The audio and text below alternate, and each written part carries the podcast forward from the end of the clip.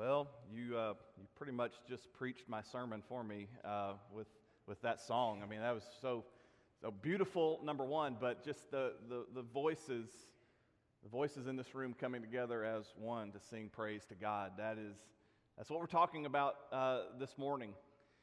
Last week, we began a, a series entitled The Journey, Walking Together.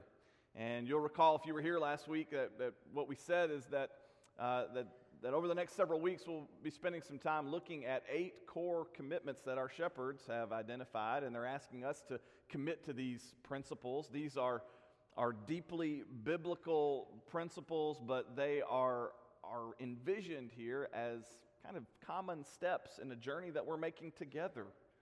With Jesus out in front, with Jesus leading the way, can we commit together? To walking in his footsteps. And so last week we began this series with a, a, very vertical component there, talking about our quiet time with God. And, and I'd like to ask you here now, a week later, how, how was this past week for you? Were you able to find some time to, to just get away and to spend with the Lord?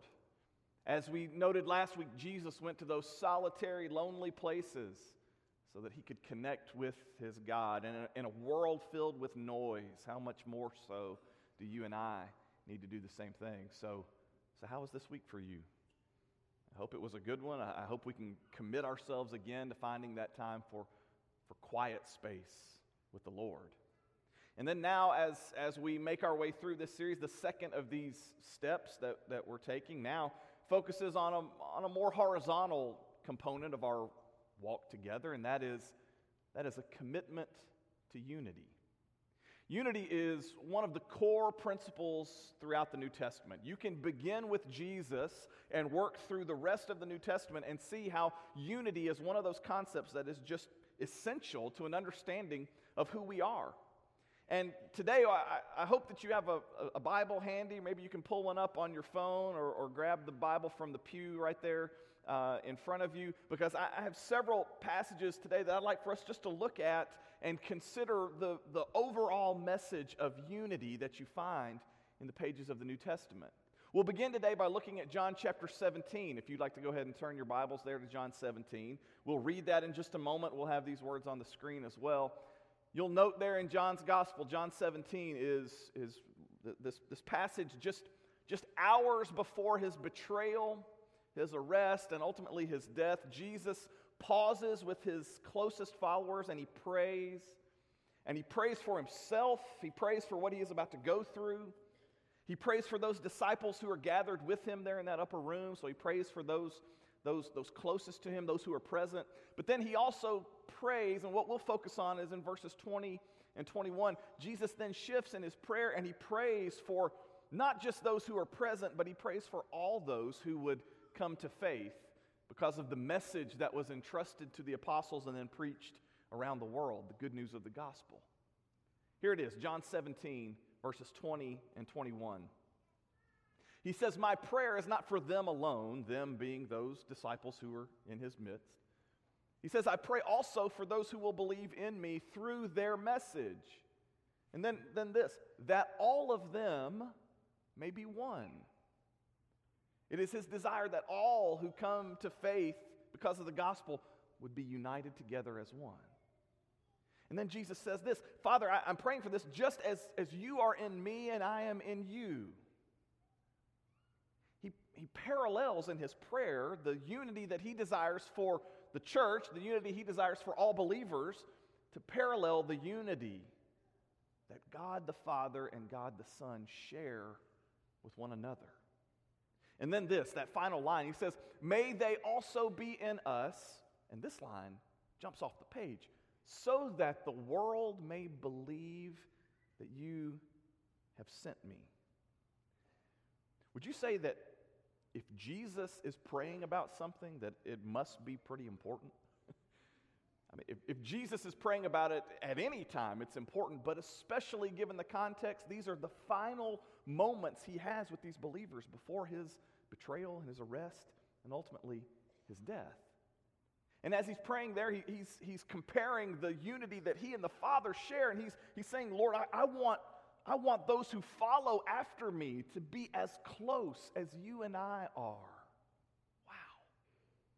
That his desire is that our unity would parallel the unity of the Father and the Son. And the stakes are pretty high here, also, aren't they? Because he says the ultimate goal of all this is that, that the world might believe that you sent me. Well, no wonder Jesus is praying about this. No wonder Jesus pauses and prays and lifts up these words to God the Father just before his death. Because our unity is a demonstration, it, it is a proclamation to the world. Did you think about that when you, when you came to church today? The fact that we would gather together like this and that we would commune with one another and that we would, we would break that bread, that we would sing these songs, that we would bow before the Lord, we would, we would hear His word together, and that, that we would fellowship with one another, and all of that, those are all ingredients in our, our unity. But did, did you think that when, when you came together like that, that, that that could be a proclamation to the world that Jesus is who He said He was? I'll confess, I don't normally think of that when we gather, but it is absolutely true. No wonder Jesus here is praying for our unity. Christian unity is based on this idea that, again, begins with Jesus, but it's based on this idea that what we share in common is greater than our differences. It's based on this idea that for all of the things that might separate us, for all of the ways that we might kind of differentiate ourselves and pigeonhole ourselves and say, well, you know, I, I kind of do this and, and, and you do that, or I think this and you think that. For all the ways that we might be able to kind of parse it out and separate ourselves, Christian unity is based on this beautiful, glorious idea that what we share in common is, is so much greater than any of those, any of those differences. That's kind of the, the idea that Jesus is beginning with. He is praying there with a diverse group of, of, of people who have been following him. And they don't always see eye to eye. James and John kind of jockeying for, for position there within the 12. You have Simon the Zealot on one end of the spectrum and Matthew the tax collector on the other end. They, those two guys probably didn't get along all the time because of their different political views and their different points of view. But you know, then you have Simon Peter who's so loud. Andrew seems to be a little more quiet. I mean, these men are, are so different. These followers of Jesus, they have so many different experiences and perspectives. And yet, Jesus is saying, what you have in common is so much greater than anything that might separate you. And I think through this passage, Jesus is teaching the same thing to us. Because what we share in common, the gospel, the good news of Jesus Christ, we share a common baptism, we have a common hope, we have a common Savior who loves us with this common love. And so if we share all of that, church, it doesn't matter about some of those other little areas where we might not see eye to eye, or we might disagree about, you know, this or that, or we might have this experience or that perspective. No, no, no.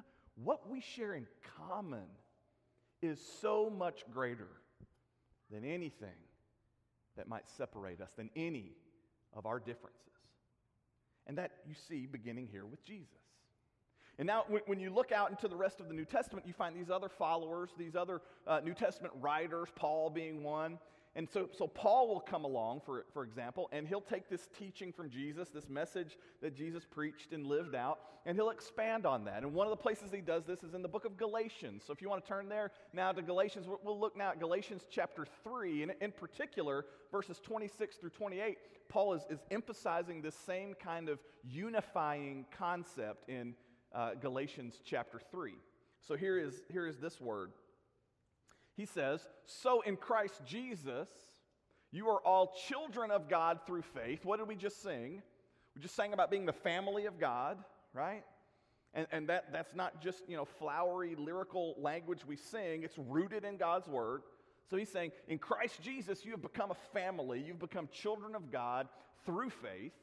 For all of you who were baptized into Christ have clothed yourselves with Christ. So again, we have this common experience of Jesus that we, we have encountered in that water. When we go down into the water and we come back up, we have had this common encounter with Jesus. So we have been baptized into Christ. We have now been clothed, he says, with Christ. And here's the outcome of this the result, the, the, the, so what of all that, in addition to cleansing us of our sins and saving our souls, you know, all of that. Paul has a very, very practical outcome. He says this there is now, there is neither Jew nor Gentile, neither slave nor free, nor is there male nor female, for you are all one, he says, in Christ Jesus. So the teaching here is that there are these old categories that are no longer the primary ways in which we understand ourselves or other people. There are these old categories of race and class and gender that are no longer the primary lenses through which we understand ourselves or, or the primary lens through which we understand others. Now, those categories are still there, right? I mean, th- those categories still exist, so we have to do something with that. But, but his point is that those categories have kind of reached their limit. That those categories that we once used to kind of differentiate ourselves and separate ourselves. Again, this group over here, this group over here. Paul says, no, in Christ we have now received a new identity. And that identity supersedes all these other classifications and divisions and all other ways that we might identify ourselves. Word of God says no. If you have experienced Jesus in this way, you are now one in Christ, he says. We have this new way of relating to one another, the Word of God says. That's not based on what separates us. It's not based on, hey, get together with your, your little group of people who are exactly like you and get over in this little enclave in this little group and you just kind of stay there and, and don't interact with any of these other folks. No, no, Paul says that's not the case at all. There's neither Jew nor Gentile, slave nor free, male nor female. Look at how many lines he's crossing. And he's saying the gospel does that because it makes us family. The gospel saves all who come to Christ in faith. Amen? Right? Not just one little group, not just this race or that race or this class or that class or this gender or that gender. No. The gospel cuts through all those lines. And we now have this new way of relating to one another based on what we have in common rather than what separates us. Uh, elsewhere, Paul says this over in Romans chapter 8. Some of us, we talked about this in, in class on Wednesday night. He says there in Romans chapter 8 that there is nothing that will be able to separate us from the love of God that is found in Christ Jesus. So you note that plural pronoun there, us many times, especially in, uh, in an individualistic culture like the United States, we tend to read this passage, and, and the way we hear it first is, is, is we hear it kind of individually. Uh, we'll, we'll, read it and say, Nothing will be able to separate me from the love of God that is found in Christ Jesus. I'll be honest. I, when I go to Romans 8, a lot of times when I read it, that's kind of one of the ways, one of the first ways that I, I read it, okay? And, that, and it's certainly true it's certainly true. If you're in Christ Jesus, you can take that passage and read it and apply it to your own life individually. So, you know, that's not in question. But there is an undeniable corporate element to the teaching there that, that Paul isn't just writing so, so he can reinforce you and your one on one relationship with God, as important as that is. There is this horizontal element where Paul says, hey, look, nothing can separate us from the love of God that is found in Christ Jesus because we are in this together. It's not just about, you know, you and the Lord at the fishing hole. No, it is about you and the Lord and all of God's people being brought together in this rich and beautiful unity of spirit and mind and heart. And when again, when we have encountered Jesus to this degree, the Word of God says, nothing can separate us. Nothing can separate y'all from the love of God that is found in Christ Jesus, the Word says. So, Christian unity, it, it, was important to Jesus, or he wouldn't have prayed about it. It was important to Paul, or he wouldn't have written so much about it. Uh, the other New Testament writers, we can say the same thing about them, you, you know, uh, for, for Luke and, and for James and, and all of them. Do you know who else is greatly interested in Christian unity? And that is Satan. Satan is, has a particular interest in our unity. Or to put a finer point on it, he's greatly interested in doing whatever he can to diminish and destroy and to tear down unity among God's people. Because again, the stakes are so incredibly high. One place where the Word of God talks about this is in 2 Corinthians 11, and that's that, that passage. You may have heard this language before where Paul uh, is, is talking about Satan, and he uses this word. He says that Satan masquerades as an angel of light. He, he puts on the mask, okay? He, he, he's, he's hypocritical. He, he pretends, he, he puts on this front, he's a pretender. He, he pretends to be an angel of light, and all the time he's sowing those seeds of discord and dissension and disunity. I learned that word this week. I didn't know that was a word until I looked it up. But disunity, any, anything that contributes to a lack of unity among God's people. And in 2 Corinthians 11, the teaching there, Paul says that Satan masquerades as an angel of light. That's actually kind of coming from Paul's experience with these false teachers who in 2 Corinthians 11 have been going around masquerading as false apostles, and they're preaching a false gospel.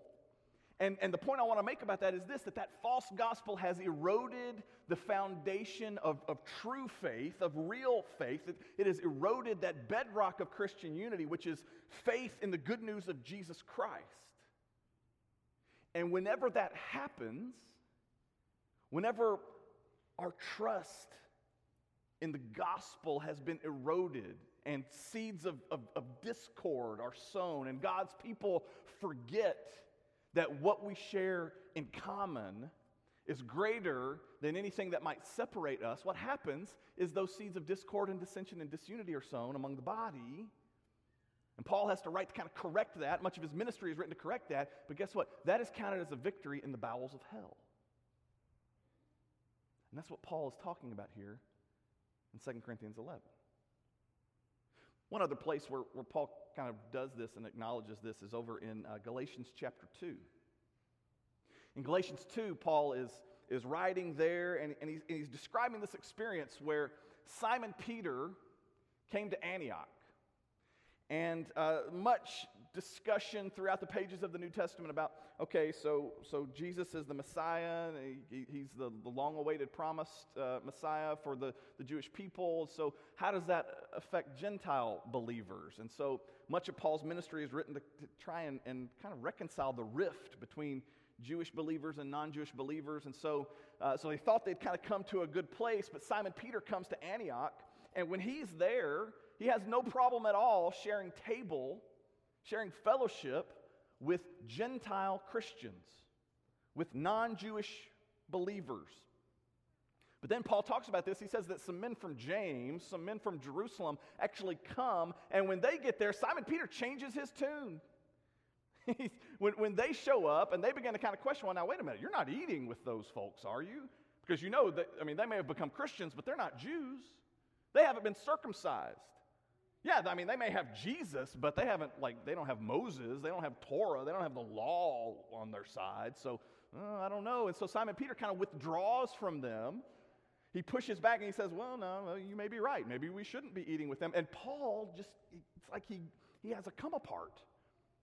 He says, well, I thought we were past some of this because the gospel, again, is about what we share in common, not what separates us.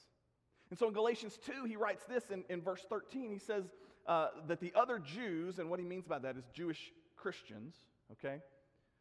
Uh, the other Jewish Christians joined him, joined Simon Peter in his hypocrisy. So Satan is masquerading as an angel of light. Satan is a hypocrite. And so the reason Paul has such a problem with this is that now Simon Peter has become a hypocrite. He's the one putting on a mask. When the people, when the people from James show up, you know, he doesn't want to eat with the Gentile Christians, but before they got there, he was all about it. And so Paul's like, hey, wait a minute, you're, you were either wrong then or you're wrong now. Pick, but you can't be right on both of those. And he says that this got so bad, their hypocrisy even led Barnabas astray. And Paul says, this is not gospel. And so, what Paul is writing to counter He's saying, you know, faith in Jesus is enough, that what we share in common is enough. Again, common faith, common Lord, common baptism, common hope. If we have all that in common, it doesn't matter about some of these other differences, okay? But again, the point is that when that level of division took root, when the focus was on not what we share in common, but the differences, those, sows of, seeds were sown of discord and dissension and disunity, and that's victory for Satan. I think we can summarize all of this uh, pretty neatly in two little equations. What we share in common, when that is the emphasis, when we emphasize what we share in common, and when that is greater than our differences, the result is Christian unity. Now, for some of us, it's been a long time since we've had to do math, like in the classroom, okay? So that little Pac Man sign, right? That, that's greater than, okay? You remember that? Yeah. So again, it's, it's pretty simple. When we focus on what we share in common, when that is for, at, at the forefront of our minds, when we're realizing again that we share the gospel in common, we share Jesus together, then that is, is greater than our differences. Yeah, we might have differences of opinion or a different view about this or that, but again, we share Jesus in common. When that is our focus, the result, the result is Christian unity. Okay? But you play around with those two elements and, and you get a different, a different result, but in, instead, if you focus on, on the differences that we might have, and when those differences, in our minds at least, become greater than what we share in common, when we focus so much, we fixate on the fact that we don't agree on this or this, or again, I like this, you like that, when that becomes kind of the level of the discourse and that's all we focus on, to the neglect of focusing on what we share in common, then the result, again, is discord and dissension and disunity. And unfortunately, it can be all too easy to focus on our differences. This church uh, has always been a multi generational church. We have always, anytime we gather together, we will have members of four, possibly five different generations gathered together at any one time. And that is a blessing. There's some churches that don't, that don't have that. Maybe they've, they've focused a lot of energy on one particular generation or a couple of generations to the neglect of the others. But anytime we gather, even this morning, we have representatives from about four or five different generations that are gathered here. And that is absolutely a blessing. When those four or five generations start pulling in the same direction, you know, a lot of great and wonderful things happen to the glory of God. So count that as a blessing. But let's be honest, there can also be some real challenges. When you have, you have so many people from such a diverse background because each of those four or five generations have different experiences that have shaped their different they have different core values that motivate and drive them. They have different family experiences different education levels. It's really fascinating when you take a step back and look at it. Uh, research has been done on this uh, describing these different generations. Uh, for example the generation born before 1945 a lot of terms used to describe this generation, but the one that I kind of liked and landed on was the traditionalist generation. For the sake of brevity, we'll just kind of refer to that generation this way. So you can see how this plays out. That they're influenced by some pretty major events in their lives. Born before 1945, so that meant World War II was a major influencer for many in this generation. The Korean War, the Great Depression. Both of my parents would have been part of this generation if they were still alive. Uh, my, my grandparents lived through, raised, raised children through the Great Depression, so that formed my parents in a very particular way. My mother never threw anything away. when she passed away, my sister and I had to go up into the attic and get rid of all of this stuff that she had saved. I mean, talking tax returns from 1961 that she had kept and saved, you know, like thinking she might need it one day. But that's just what you did. If you grew up in the wake of the Great Depression, that was, that was kind of the way it worked, okay? And so those, those common experiences for people of that generation formed them with some core values. You talk to someone from this generation, the things that matter to them are dedication and sacrifice, uh, loyalty, discipline. For many of the traditionalists, their view of a, of a career, it was a long term, it was a long walk in the same direction. So you find a lot of them, not all, but you'll find a lot of them who worked at one place, one company for 40 years. Right? And that's just kind of the world that they grew up in family to this generation is very, very traditional, the traditional nuclear family. For many in this generation, higher education is just kind of a dream. My mother was the first member of, of her family to ever go off to college. That was a big deal back then. My dad, on the other hand, when he got out of high school, he just went to work because that's the world that he grew up in. And so we have members of this generation who are present here today who are part of this church family. And that, that's one. You get the baby boomers born 46 to 64. And what were they influenced by? Well, anything in the 60s. and before, okay, but a lot of those major influencers shaped the, the boomers. Core values for them, again, this is just kind of common research, but a lot of optimism, success oriented. Some would say that the 50 hour work week was, was, you know, was invented by the, by the baby boomer generation. For many in that generation, uh, family began to take on new meanings. The traditional family unit began to change during the, gener- the, the time that this generation came of age. So these are, are, are men and women who grew up and their, their moms may have stayed at home, but by the time they entered into the workplace, their family unit consisted of a lot of dual income working families, which meant that the next generation, Generation X, was that first generation of latchkey kids. So again, you just see how this all plays out. Generation X, influenced by a lot of scandals, Watergate, energy crisis. Do you remember Y2K? Remember how we all thought the world was going to end January 1st, 2000, because we were so reliant on computers? That might happen now. we're even more dependent upon it, it seems. Um, this generation was impacted by the, the high divorce rates of their parents. This is a generation where they come home after school, nobody's there, so they have to let themselves in which meant that this generation became very, very independent, very skeptical of authority figures. Whereas the traditionalists, they would consider themselves loyal to the company and work there for 40 years, Gen X. Loyalty to yourself. Sometimes that's all you can count on. Uh, family, this again is the first generation of, of latchkey kids, this first generation of daycare kids. So they kind of grew up taking care of themselves. Education for a Gen Xer is just kind of a means to an end. Yeah, I got that degree so I could get that job so I could make more money so I could take care of my family. And then you get down here to the millennials. A lot has been written about the millennials the last few years, okay? Basically, born in the 80s and 90s, okay? Influenced by digital media. Most of us had to kind of figure out how to do this, but for a lot of millennials, they just grew up in a world where digital media was, was ever present. September 11th, many of them grew up in a world where that was just a reality. That had already happened. They can't remember the world before that. They're globally aware.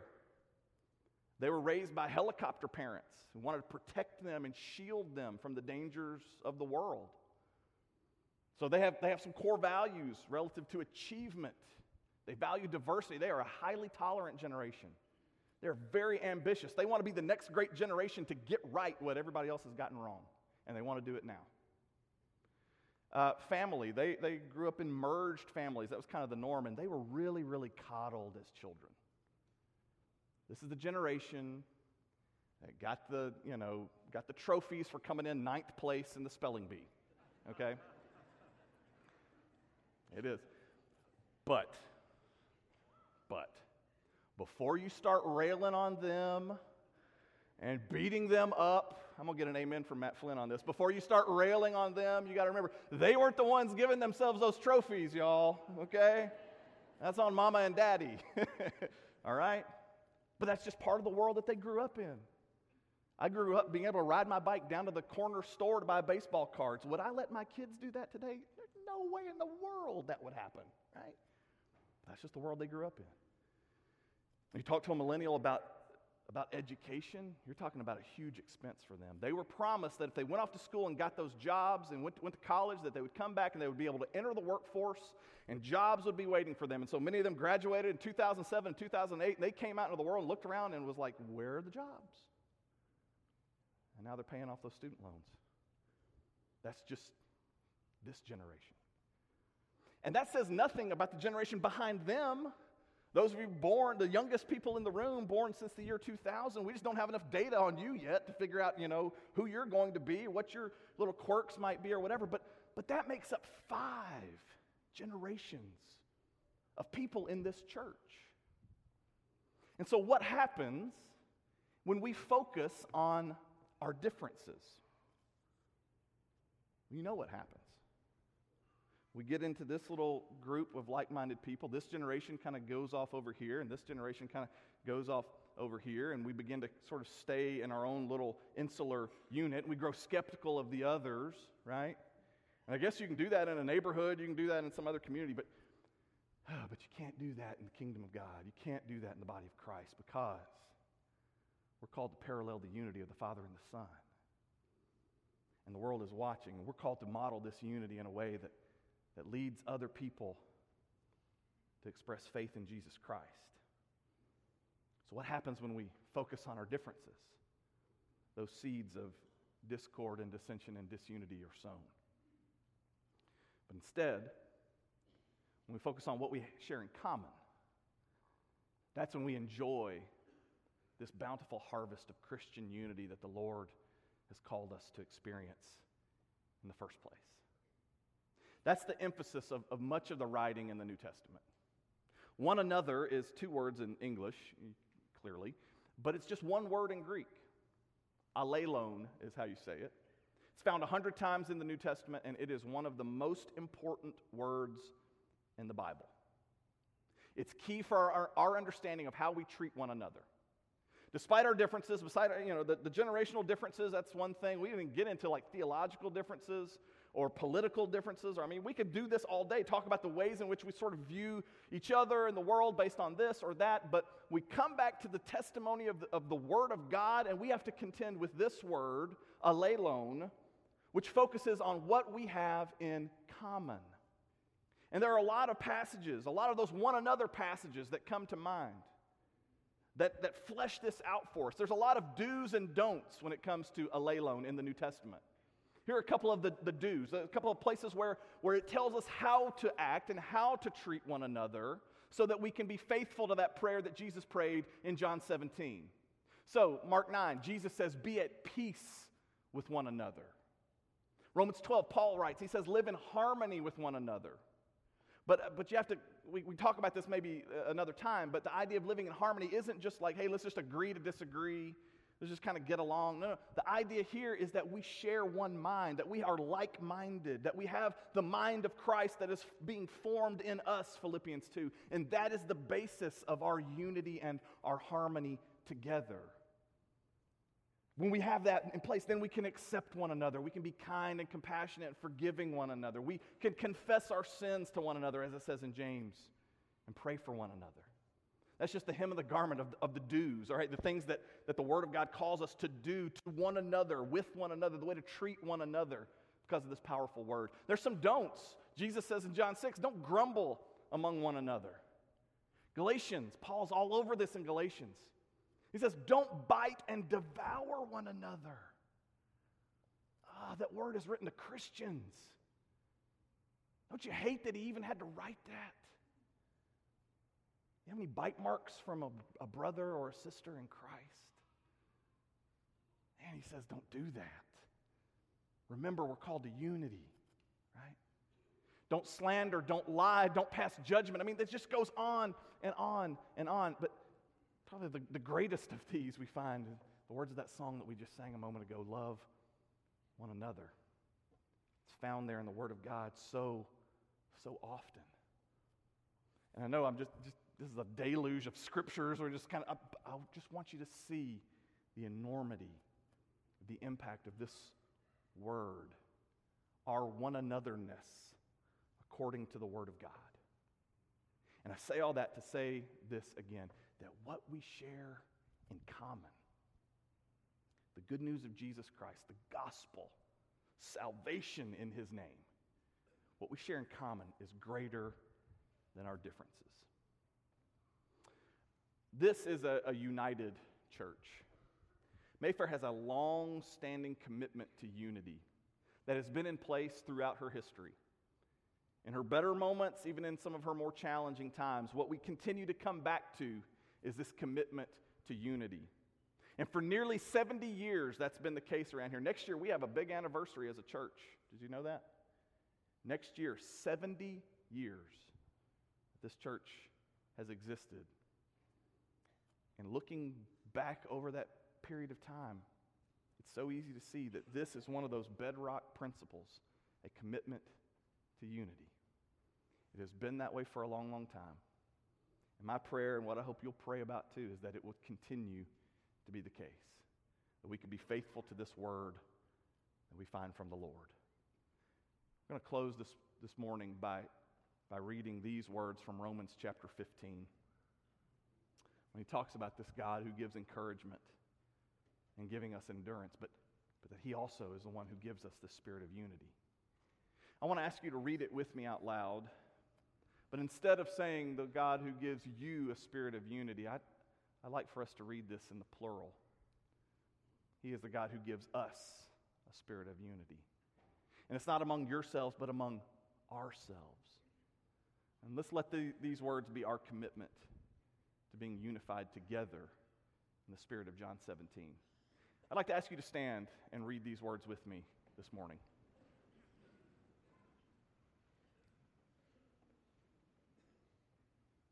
Let's read. May the God who gives endurance and encouragement give us a spirit of unity among ourselves as we follow Christ Jesus, so that with one heart and mouth we may glorify the God and Father of our Lord Jesus Christ. Amen. Today, the invitation of Jesus Christ is extended. And if you need to be unified back to Him, if you need to be reconciled back to Him, as Chris was sharing as we were gathered around the table a few moments ago, if you have never experienced the transformative power of Christ in baptism, having your sins washed away and beginning that life of following after Him, my prayer is that you would respond to His grace and mercy today. Or perhaps there's some other things on your heart that you want to share. Just know that His invitation is open. Let's sing the words of this beautiful song together.